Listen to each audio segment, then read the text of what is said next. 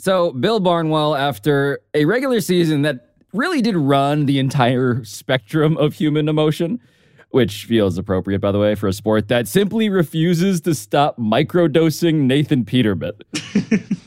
we have arrived. We have arrived on the brink of a weekend that feels like what to you now, exactly? Oh boy, I, it feels like uncertainty, which I, I think many people would associate, of course, with the Damar Hamlin incident a couple weeks ago. Nathan Peterman played pretty well last week in week 18, which also raises uncertainty questions. He started. He started a game. He started and he was fine. Like he was he was not the worst quarterback on his own team, which but, I think is kind of remarkable. And yet it raises this larger epistemological question of like what can I actually believe is real? There's not a lot to hang your hat on in this wild card weekend if you want to rely on something being real Pablo because this is full of uncertainty. Right. There's multiple teams who are starting backup quarterbacks in the first round. Tua Tagovailoa, the Dolphins star quarterback, is out. Baltimore seems very unlikely to have former MVP Lamar Jackson. There's maybe one matchup that has two actual quarterbacks that people believe in which could mean some back and forth chaotic games and maybe some embarrassing blowouts. And so now you are describing a macro dose. Now that I try to do the math here, you're describing this dangerous macro dose of six playoff games we're about to consume here from our couch. And it feels like, yeah, we should probably uh, pace ourselves. yes. You want to get plenty of water, get fluids, be mindful of both what you eat and when you eat it because you don't want to end up a bloated mess on the couch on Sunday afternoon decrying your existence when you're still obligated by an employer who may or may not be in Bristol, Connecticut to devour a duel between Danny Dimes, Daniel Jones, and Kirk Cousins on national television.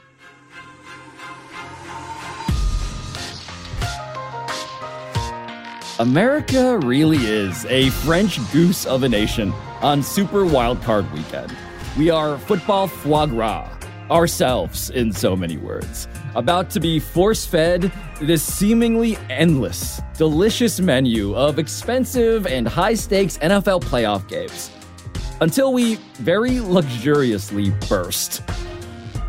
And so today, we ask our friend Bill Barnwell, the sharpest and most empirically minded football analyst we know, to explain how he is attacking the half a dozen dishes in front of us. And he helps us manage our expectations and our livers in the process. I'm Pablo Torre. It's Thursday, January 12th. And this is ESPN Daily.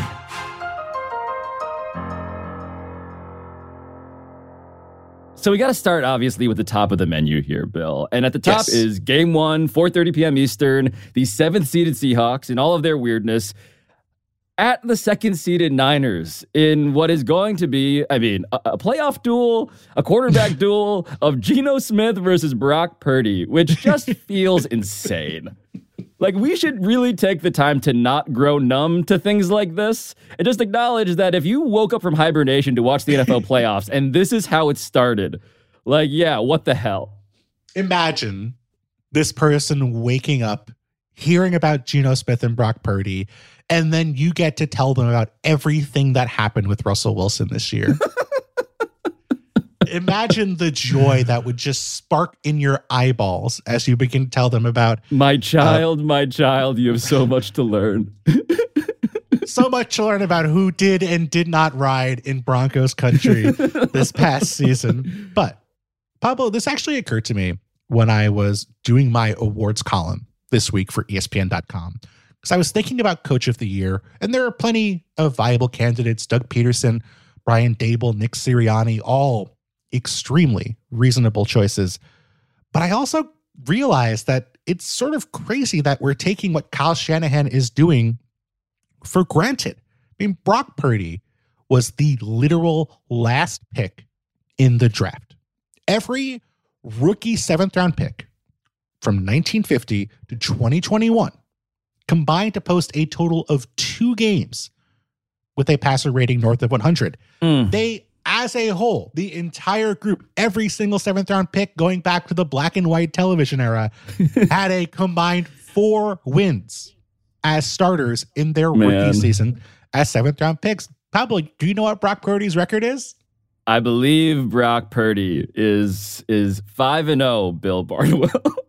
He has more wins than every other rookie seventh round pick in the history, the modern history at least, of the National Football League. And sure, you can make the case he's played some middling defenses. He hasn't really had to be played from behind all that often. He's going to play tougher defenses in the postseason, but he's lived beyond anybody's wildest expectations since entering the lineup here.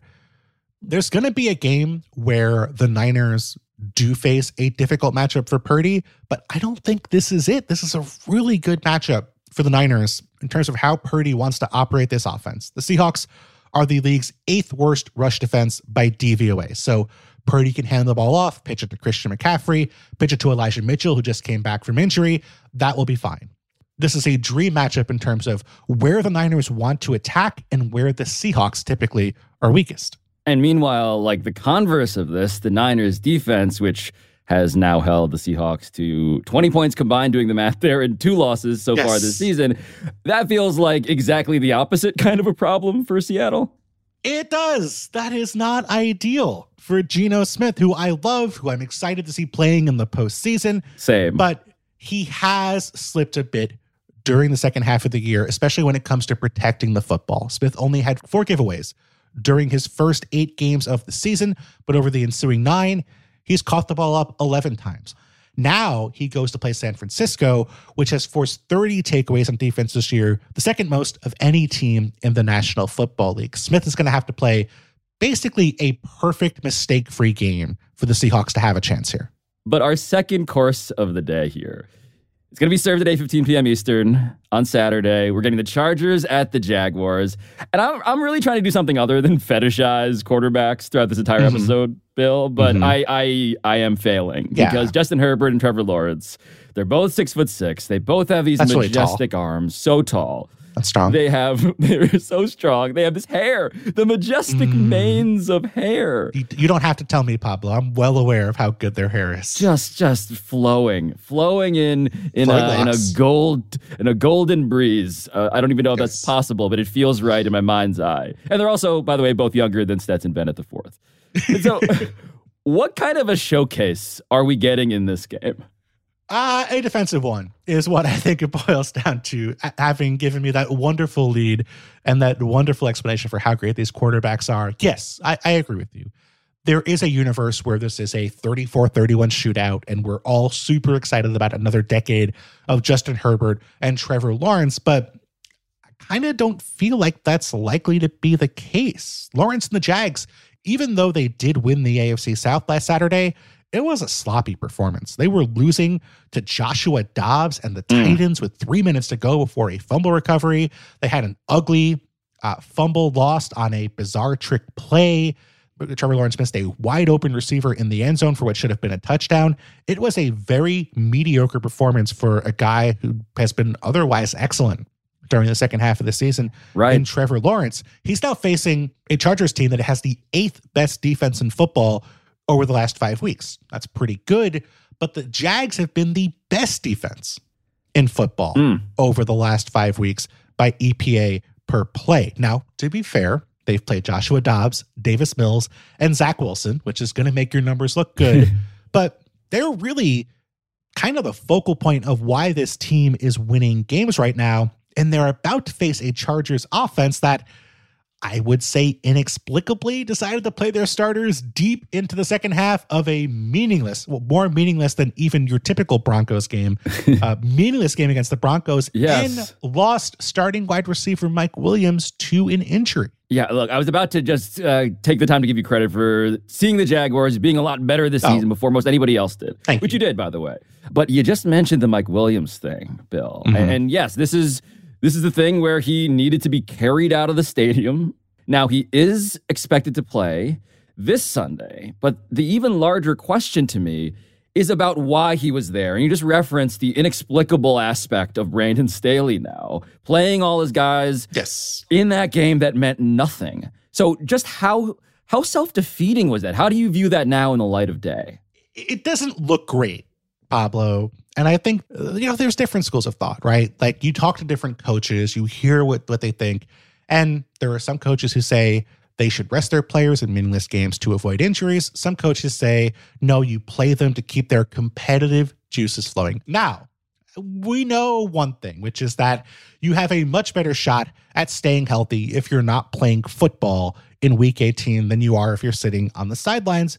So it kind of seems like the burden should be on the other side of the argument. You should have pretty substantial and meaningful evidence that teams who play their starters in meaningless games at the end of the season end up not regretting that choice into the postseason. So I went back in 2012, which is somehow a decade ago now at Grantland, and I tested this theory. I went and took hmm. teams mm. who had similar records, but had different paths to that record. Some of them were better early in the season, others were much better late in the season. And I figured, okay, if we're going to isolate those teams and look at these two groups, the teams that played better late in the season should then carry on that momentum into the postseason if this is true. And what I found right. was exactly the opposite. Teams who got hot in December actually played worse in the postseason than the teams who had played well in September and October. And granted, like I said, this was 10 years ago. A lot has happened in the last 10 years. I think Tim Tebow was in the postseason the last time I looked at this, but we do not have strong evidence that that momentum from the end of the regular season carries through into the postseason. And if that's not the case, leaving your starters out there to get injured is kind of a bad idea. The worst part about all this, Pablo, is that it didn't work. Staley's Chargers mm. lost. They didn't win. They didn't keep up their momentum. They didn't play well. They lost to a Russell Wilson led Broncos team that had just been slandered on Nickelodeon by a SpongeBob SquarePants character two weeks ago. oh, there's Russ Wilson. Oh, no! That's called an interception. That's not what he wanted to cook. Not only did Mike Williams and Kenneth Murray, their starting linebacker, get injured in this game, but whatever momentum the Chargers were hoping to sustain dissipated into the void with this defeat. So if you're going to trust that momentum side of things, you better actually win. And Brandon Staley and company did not do that in week 18. No, they went to bed hungry that night, Bill, as we aspire to be actually at the end of our Saturday to leave room for Sunday and Monday. And we're going to dig into all of that after the break.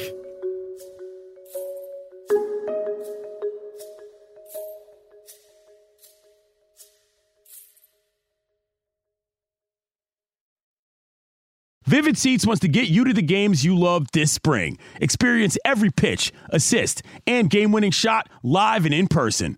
And the best part? Each transaction is a step toward a free 11th ticket with Vivid Seats rewards. Score unbeatable perks like free tickets, surprise seat upgrades, and annual birthday deals. As the official ticketing partner of ESPN, Vivid Seats is offering you $20 off your first $200 ticket purchase with code DAILY. That's code DAILY. Visit vividseats.com or download the app today. Vivid Seats. Experience it live.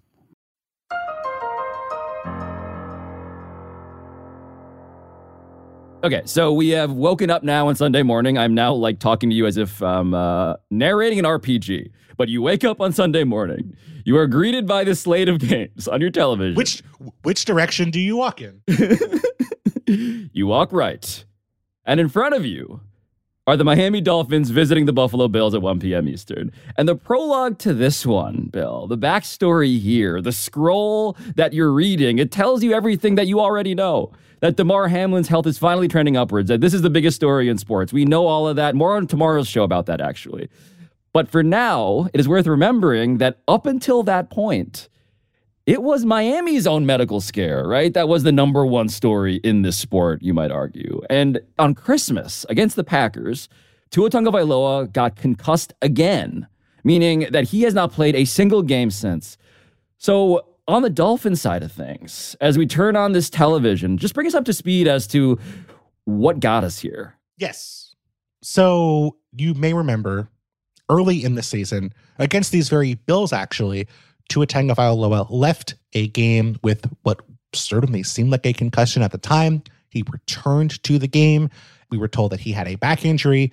He subsequently suffered a concussion against the Bengals, missed two games, came back, and played for the next two and a half months before the Packers game you mentioned on Christmas, where Tagovailoa suffered a concussion, did not have symptoms at the time, but went into the protocol after the game when he reportedly was having trouble remembering plays from the second half of the Packers loss. He has not played since. And the Dolphins, given the understandable uproar after Tagovailoa's concussion earlier in the season, have been adamant publicly that they will not do anything to rush their star quarterback back from that concussion he suffered against Green Bay, which could be, depending on whether you believe the NFL, either his second or third concussion of the 2022 season. So the team did not rush Tua Tagovailoa back. Miami announced yesterday that Tua will not play in the wild card round game against the Bills, and that Skylar Thompson is expected to start. Teddy Bridgewater is dealing with a dislocated pinky and will be the number two quarterback. Mike Glennon, a very tall man who looks like Oh. a quarterback, That neck, so long. extremely long necked man, threw 10 interceptions in six games for the Giants last year, was signed this month to be the number three, and he could plausibly play in this game at some point. And and Tuanon, I mean, they stuck their necks out here, incidentally, and they are reeling. Bill, I mean, the two drops, the two drops told them it wouldn't end like this. But just to be extra clear about what this is now, what does the Dolphins offense look like without Tua in it? What is a banged up and admittedly banged up Bills defense gonna have to stop here? Uh the run. I'm I'm trying to be generous. Uh the passing of time. There's there's not a lot to look at here for the Dolphins and be concerned about because this is an entirely different offense with Skylar Thompson under center. Tagovailoa averaged 8.9 yards per attempt. Now, Pablo, this year there were 47 quarterbacks who threw 100 attempts or more. Tagovailoa's 8.9 yards per attempt ranked him number one out of those 47 quarterbacks. Skylar Thompson averaged 5.1 yards per attempt. That was 47th out of those 47 quarterbacks. So the Dolphins are going from the best quarterback in football in terms of picking up yardage to the worst quarterback in football in terms of picking up yardage. It's going to take something spectacular after the catch from Tyreek Hill and Jaylen Waddle or a bunch of Bills' mistakes to keep the Dolphins in this game. Okay, so at this point, the afternoon is upon us. It is 4:30 p.m. Eastern. Giants at Vikings, Bill. And here here I find myself asking one of the bigger and uh, I guess, you know, arguably more disrespectful questions that both of us have asked again and again over the course of this season, which is whether the Minnesota Vikings are actually good, right? Like this is a team that is 13 and 4. They are the 3 seed. They are hosting the New York Giants. But how excited should those New York Giants be to get these Minnesota Vikings in round 1? this feels like a cheat in the RPG, Pablo, where maybe your sword isn't very strong, but then you face a boss who has three hit points. That that Mm. sounds like the Minnesota Vikings to me because they're not just one of the worst division winners in recent memory. They're not just a team that finished with a negative point differential.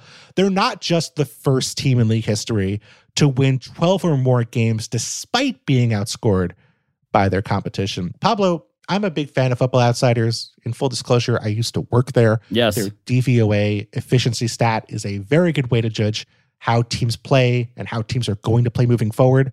Pablo, DVOA pegs the Vikings as the sixth worst team in the entire league at the end of the regular season. Sixth from the bottom. Yes, 27th out of 32 teams. Oh my the God. teams below the Vikings in the DVOA rankings either fired their coach or they're the Chicago Bears who have the worst record in football. that is how bad DVOA believes the Vikings to be at this point of the season. And to be fair, we have seen teams this bad before make it into the postseason. They just don't usually last very long. 53 teams have advanced to the postseason with a negative point differential, and just one, the 2011 Giants, advanced to the Super Bowl. But Oh yeah. the odds are stacked against the Vikings making a deep run into the postseason. Now, plenty of those teams that had negative point differentials did win their first playoff game. The 2020 Browns beat Ben Roethlisberger and the Steelers. The 2019 Texans beat Josh Allen in that game where he melted down and threw a 60 yard pass to a fullback. The 2016 Texans got to play the Raiders with Connor Cook making his first and only NFL start at quarterback. Just because you're a mediocre team does not mean you will not encounter another mediocre team on your winding walk into the wild card round. And if you're the Vikings, Pablo, to get back to your question, you might be thrilled that you're getting to face the Giants in round one because while they're better than the Vikings, they're not that much better. Brian Daboll's team was 21st in DVOA. They were also outscored by their opponents. They have a total of two victories over teams with winning records all season, and their only wins since Halloween have come over the Texans, the Colts, and the Commanders. Which feels appropriate timeline wise, setting up Halloween, because these are teams that seem to be wearing the costumes of better ones. And and so too, by the way, is the dynamic with Daniel Jones a little bit. I mean, I live here in New York City, Bill, as you know. It is remarkable to see how popular that Daniel Jones, who lots of people, myself included, had jokes for. Yes. He is just so popular right now. Pablo, you may remember that at one point in his career, New York kind of felt the same way about Eli Manning. They wished Mm. that he could be as successful as Tony Romo. They were even after he won the first Super Bowl. There were columns about how Eli Manning did not have the it factor that Mark Sanchez so clearly had for the New York Jets. For some reason, it takes New York a while to warm up to Yeah. Giants quarterbacks. And maybe swipe that's what's happening. Yeah. Yeah. See, Pablo, I, I I believe you were betrothed before the app dating world, but Mm, I was. sometimes sometimes there are people you might have swiped left on where maybe after a while you're a little lonelier, you're a little sadder, maybe you swipe right on that person. Maybe that's where the Giants fans are with Daniel Jones, but legitimately, like that person standing at the end of the bar at two in the morning, Daniel Jones looks kind of hot right now. He has been the best quarterback in football by QBR Mm. over the last month of the season. He's posted a 78.2 QBR. It's just a little bit better than Patrick Mahomes in second place. And I think we have to take that with a grain of salt. The competition has not been especially difficult. Brian Daboll really still has training wheels on Jones. His average pass travels just six yards in the air, the shortest average distance of any passer in football. But for a guy who seemed to fumble two or three times a week, who had trouble avoiding interceptions in practice, Yeah. Daniel Jones has done a really good job this season of protecting the football and avoiding mistakes. The Giants have turned the ball over just 16 times in 17 games, the second fewest of any team in football. Now, two of those turnovers and a blocked punt, which should count as a turnover but does not for some reason, came against the Vikings in week 16, handing Minnesota 10 points in what eventually became a 27 24 Vikings victory. If Jones can avoid giveaways, the Giants might deserve to be considered favorites against the Vikings in Minnesota. But speaking of strained courtship, the Lamar Jackson Baltimore Ravens question, whether they're going to pop the question, it lands on Saturday Night Football because here we are now. It is the rematch of last week's Ravens Bengals game. And last week's Ravens Bengals game, for the record, which the Bengals won, was itself a very mediocre thing. And the highlight was like Joe Burrow, who has now won eight straight games, incidentally. It, it was just him smoking a cigar after it was over. And so, how different is the playoff version of that matchup supposed to be? And how much of that is actually contingent on, yeah, Lamar Jackson, who has not played, by the way, in over a month now, as his contract remains very unsettled as he's up for free agency at the end of this season? Yeah, it's not looking all that great for Lamar Jackson to play in this game with his knee injury. He missed practice on Wednesday. That was typically kind of the point where if he was going to play, he would have come back and started practicing. And it's not just Lamar Jackson who's injured, Pablo. Backup quarterback Tyler Huntley was not seen throwing any passes in practice on Wednesday due to tendonitis in his right shoulder. Now, this might fall on third string quarterback Anthony Brown, who started last week against the Bengals and was 19 for 44 with two interceptions and a fumble.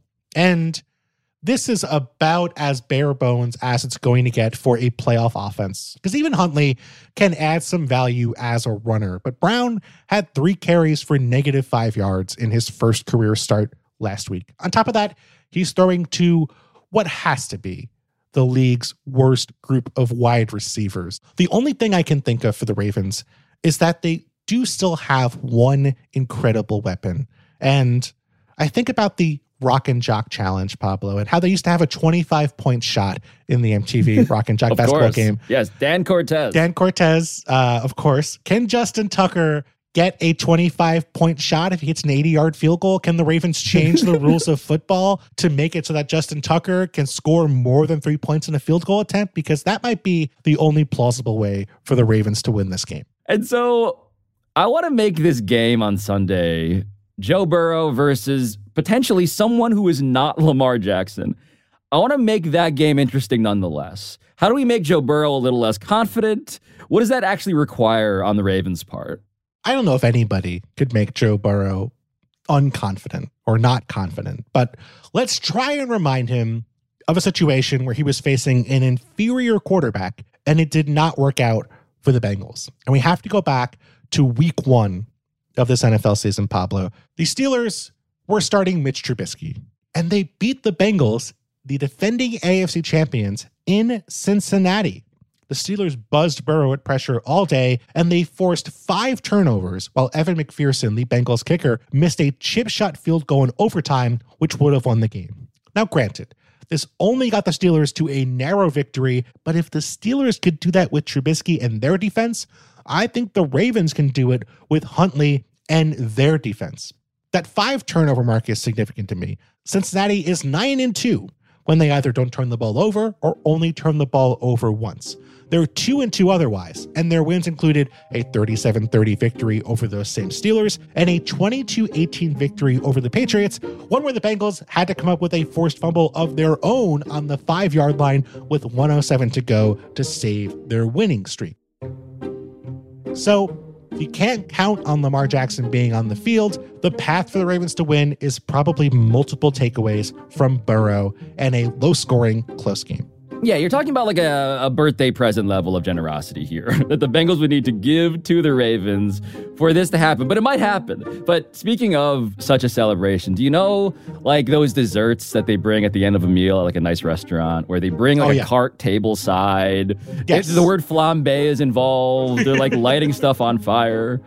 Cause like we've reached the end of our meal, but that dessert, that game is coming up.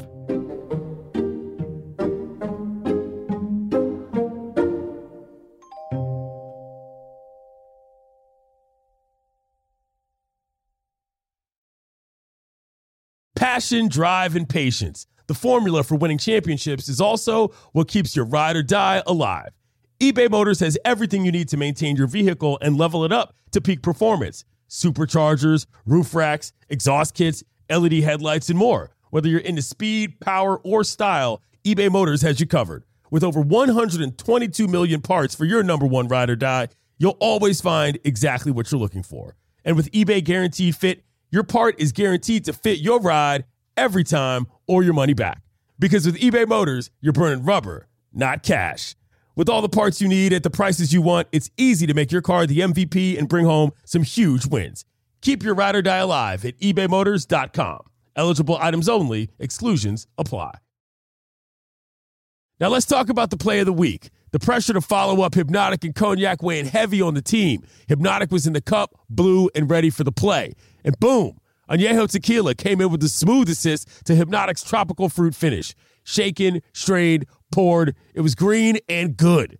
The playmaking splash shifted the tempo. Another great cocktail from the Hpnotiq team. Every season is Hpnotiq and Tequila season. Hpnotiq Liqueur, Bardstown, Kentucky, 17% alcohol by volume. Hpnotiq reminds you to think wisely, drink wisely.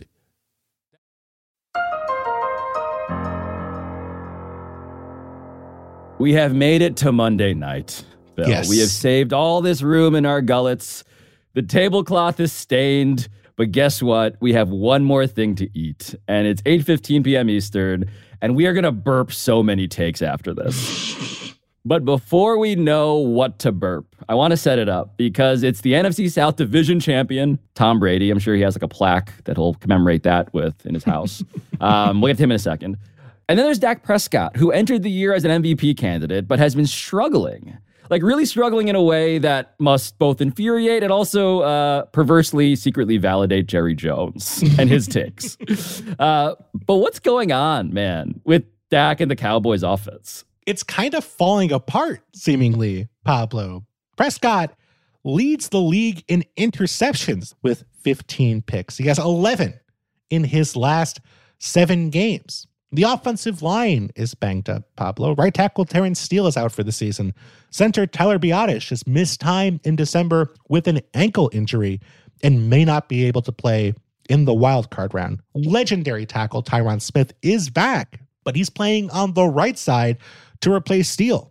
Tony Pollard, who has been breaking out for the Cowboys at running back this year, missed the week 17 game with a thigh injury and has 38 rushing yards on 16 carries over the last three weeks of this season.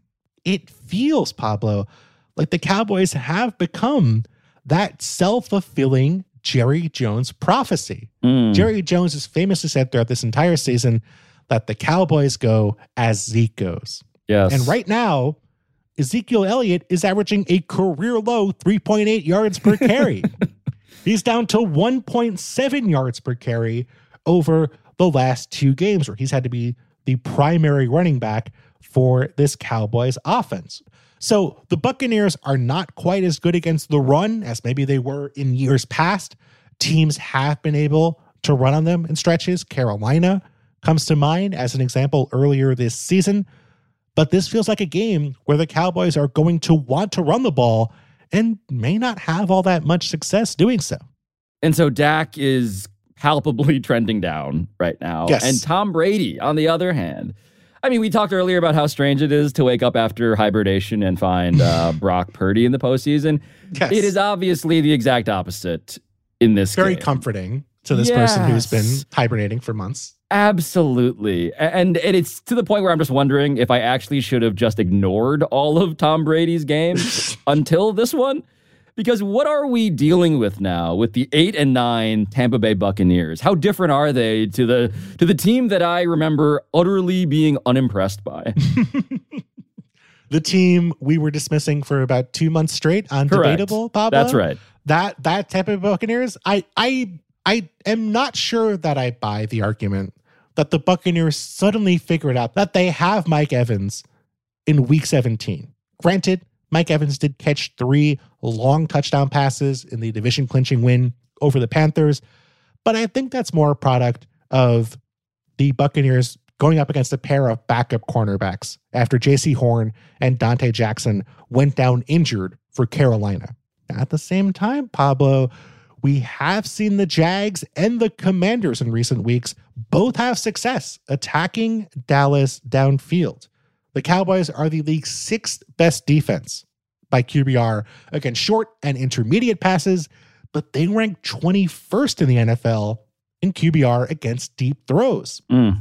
The Bucks may also get back their own starting center in Ryan Jensen, who's missed the entire season. Right. And he would be a huge advantage for that offensive line against Micah Parsons and that great Cowboys pass rush. So what you're saying is that the Bucks might look specifically a lot more like the version of themselves from roughly a million years ago in week 1 when they yes, happened to open the season coincidentally against the Cowboys. As long as you watch that week one game and then hibernated, you're going to be totally caught up with what might happen in this game here. The Buccaneers knocked Prescott out of that game with a finger injury, but that was in the second half. Even before Dak went down, Tampa was stifling the Dallas offense. Brady got the ball out quickly to avoid the Cowboys' pass rush. Leonard Fournette averaged six yards per carry in what was probably his only good game of the year, and the Bucks won 19 to 3. I don't want to scare you, Pablo, but it could very easily be another game like that on Monday night. Oh, God. I mean, the entire conceit of this episode, Bill, was you helping us avoid football indigestion. and I'm realizing as I see in my mind's eye what Tom Brady's about to do here. Yeah, I I I just puked. The good news is, Pablo, you still have two more months to hibernate before the spring, so you'll be fine. Oh, Bill Barnwell, thank you for being awake this entire time, so we didn't have to. I'll keep you updated, Pablo. Thank you.